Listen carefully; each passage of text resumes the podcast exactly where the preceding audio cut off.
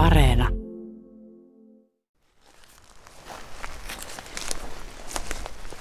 Nyt me ollaan korkealla jyrkänteen yläreunassa, että ilmeisesti se luola alkaa hämöttää.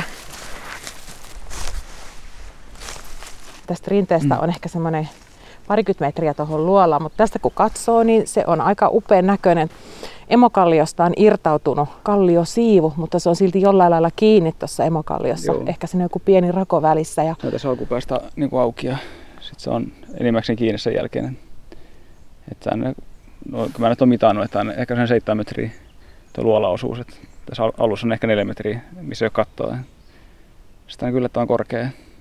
Ennen kuin mennään luolaan sisään, niin mun on pakko kysyä, että miltä se tuntuu ihan fyysisesti, kun sä oot etsimässä luola ja sitten se, mitä sä oot etsimässä, yllättäen tulee vastaan. On se hieno, hieno tunne tietysti. Tai kun lapsena leikkinyt jotain tai löytänyt lapsena jotain, vaikka kun lelu jostain, mikä jonkun hukannut jonkun pikouta, niin ehkä, joku semmoinen tunne sitten tulee. Henri Heikkinen, sulta on ilmestynyt tänä keväänä kirja ja sä olet kerännyt siihen valtavasti tietoa tämän alueen luolista ja isoista onkaloista. Mistä sait idean tälle kirjalle? 2015 tuli semmoinen kirja kuin Suomen luolat, missä oli Aimo Keijonen ja Tuomo Kesäläinen ja muitakin tekijöitä. Niin siinä oli sen tuhat luolaa Suomesta kerätty semmoisen ison kirjan. Ehkä se oli semmoinen, mikä ehkä niin kuin sai idean, että voisin rupea etsimään niin kuin täältä omalta alueelta, missä nykyään asun. Että siinä on aika vähän loppuksi siinä kirjassa kuitenkin näitä Raaseporin luolia. Mä ajattelin, että niitä on pakko olla enemmän. Ja, ja lapsuudesta asti tykännyt korkeista paikoista ja kallioista ja No se, että sä lähdit liikkeelle etsimään luolia, niin se ei varmaankaan ollut ihan päämäärätöntä haahuilua. Nämä on isoja metsäalueita, mitä täällä Raaseporissakin on. Miten sä päättelit, mihin päin sinun kannattaa lähteä sitä luolaa etsimään? Mm. No ehkä mä lähdin tietysti karsimaan, että aloittaa niin ehkä korkeimmista mäistä tai kallioista. Ja jos karttaan on piirretty lohkareita, niin ehkä semmoista on hyviä. Ja satelliittikuvat tietysti, jos niissä ilmenee jotain rikkinäistä kallioa, niin ne on aika otollisia kohteita lähteä. Ja, ja jos on merkitty jyrkänteitä karttaan, niin jyrkänteet on tunnetusti semmoisia, että mistä on niin hyvä lähteä etsimään. Mut välillä on tosi vaatimattomissa kohteissa voi olla myöskin luolia, että ei se ei saa aina sanoa, että se voi olla kartalla hyvin, kaksi korkeuskäyrää silti voi olla hienoja luolia. Ehkä joku, joku vaisto siinä syntyy ehkä.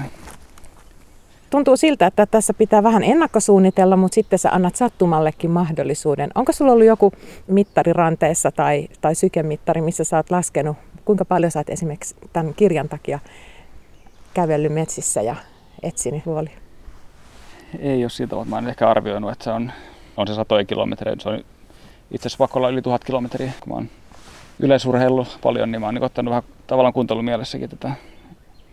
Vaikka jos mitään löytänyt, niin on saanut kun- kuntoilua ainakin siinä. että Vaikka löydä luolaan, niin usein näkee hirveästi eläimiä, hirviä ja peuroja ja mäyriä ja vaikka, no vaikka mitä itse asiassa pöllöjä ja huhkajia ja tämmöisiä, mikä ei ehkä muuten tule vastaan niin helposti.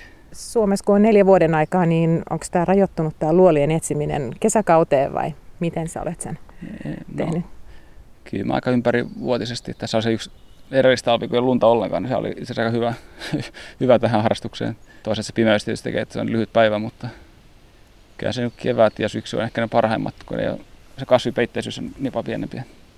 Niin kuin sama kuin suunnistuksessa, niin tässä silloinhan näkee pidemmälle, kun ei ole lehtiä esimerkiksi. Ja hiukan helpompi liikkua, kun ei kaikki varpuja niin paljon jaloissaan.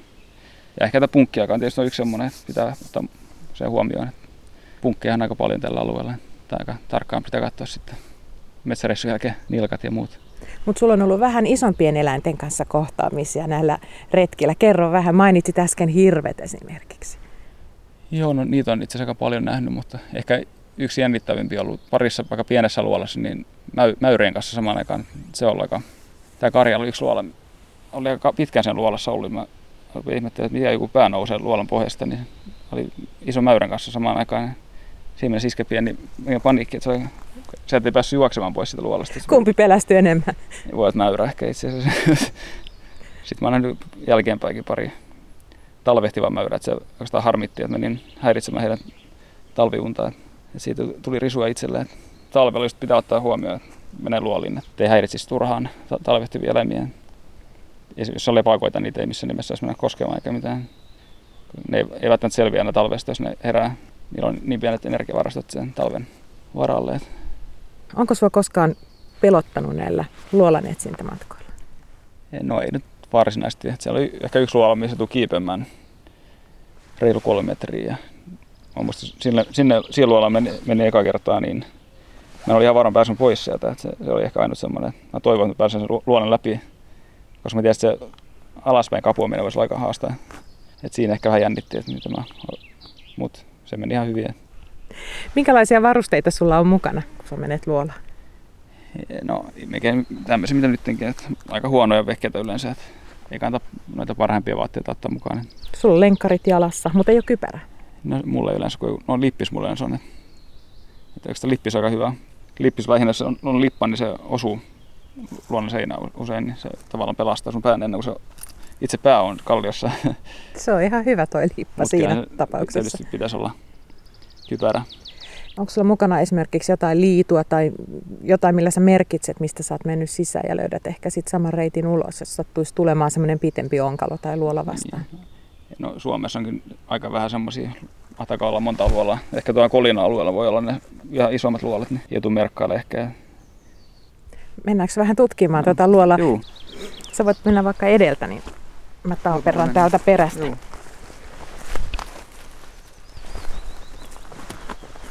No nyt tarvitaan kohta taskulampua. Tuutiin tänne luolanuume, niin tässä on toinen puoli seinää. Tämä on sammalen peitossa ihan vihreä. Tässä on paljon hyttysiä jo ilmestynyt. Toisella puolella on ihan semmoinen paljaskallio ilman mitään kasvillisuutta. Tuossa ne hyttyset tanssii taskulampun valassa. No. Tämä on kapea, tämä kapenee. Tämä kapenee vähän kilmaisesti vai? Hei, tässä on seinässä lukee jotain. Se on just tässä, se on joo. Kyllä se 188 ja viimeinen on niinku... Olisiko se mä oletan, että se on vuosiluku, ettei se ole mikään vankinumero. 1880 jotain. Se on ehkä yksi tai neljä tai... Aika vähän löytänyt tämmöisiä kohteita, missä olisi niinku jotain raavustettua. Vanhan ajan graffiti tai tämmöinen kiven hakattu. Ehkä täällä joku on viettänyt aikansa 1800-luvulla. Tässä on maassa kivenlohkareita, mutta muuten tämä on yllättävän tasainen pohja. On joo. Onko tuolla ylhäällä, näkyykö siellä mitään Tässä on, vesiä tai... Mitä on mielestäni aika vähän ikinä nähnyt mitään muuta kuin hyttysiä.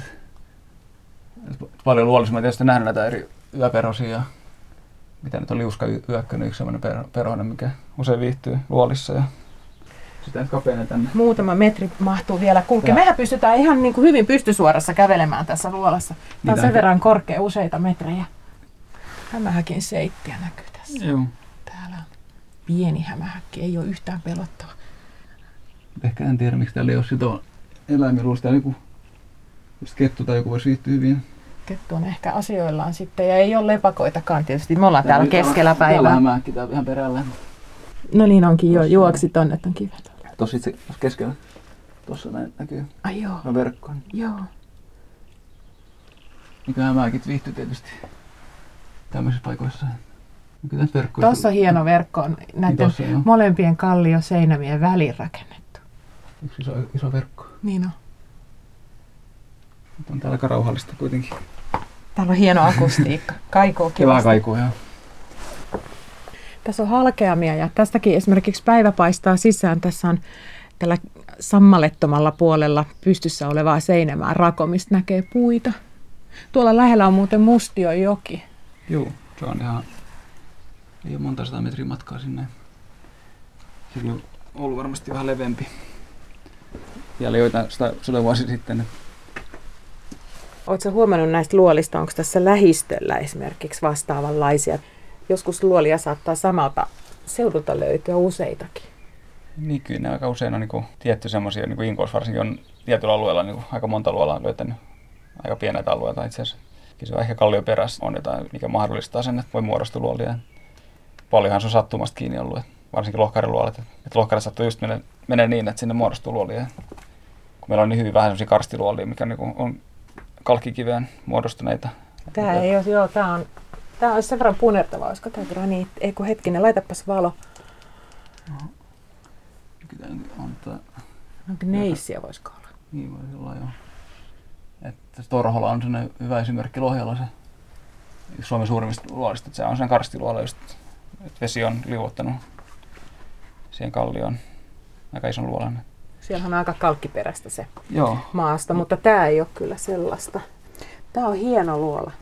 Mutta aikamoisen vaivan joutuu tähän luolaan tuleva ihminen kuitenkin näkemään, kun tässä on Kyllä. korkeuseroa sen verran, että 50 metriä joutuu tuolta alhaalta tulemaan ylöspäin ennen kuin pääsee edes tähän luolan suulle. Ja Niin. sitten jos yläkautta tulee, niin sieltäkin on aikamoinen. Niinkin se vähän vaatii mielenkiintoa Pudotus. kuitenkin. Kyllä se melkein luontoihminen pitää olla, tänne haluaa tulla. Mutta hienosti tämä on säilynyt ja tässä on sammaletkin vielä tallella seinissä. Ja Oh. puita on kaatunut kallion luolan oviaukon ympärille. Siinä ne sitten maatuu, mutta muuten tämä on hyvin luonnon tilassa. Tää. Tässä on aika vanhojakin On. puita ympärillä. Entä onko se luonnosta tai tämmöiset kohteet, kun on ha- hankala ylipäätään hakata mitään, tehdä hakkuita, niin onko se luonnosta jää niin suojelutilaan tavallaan?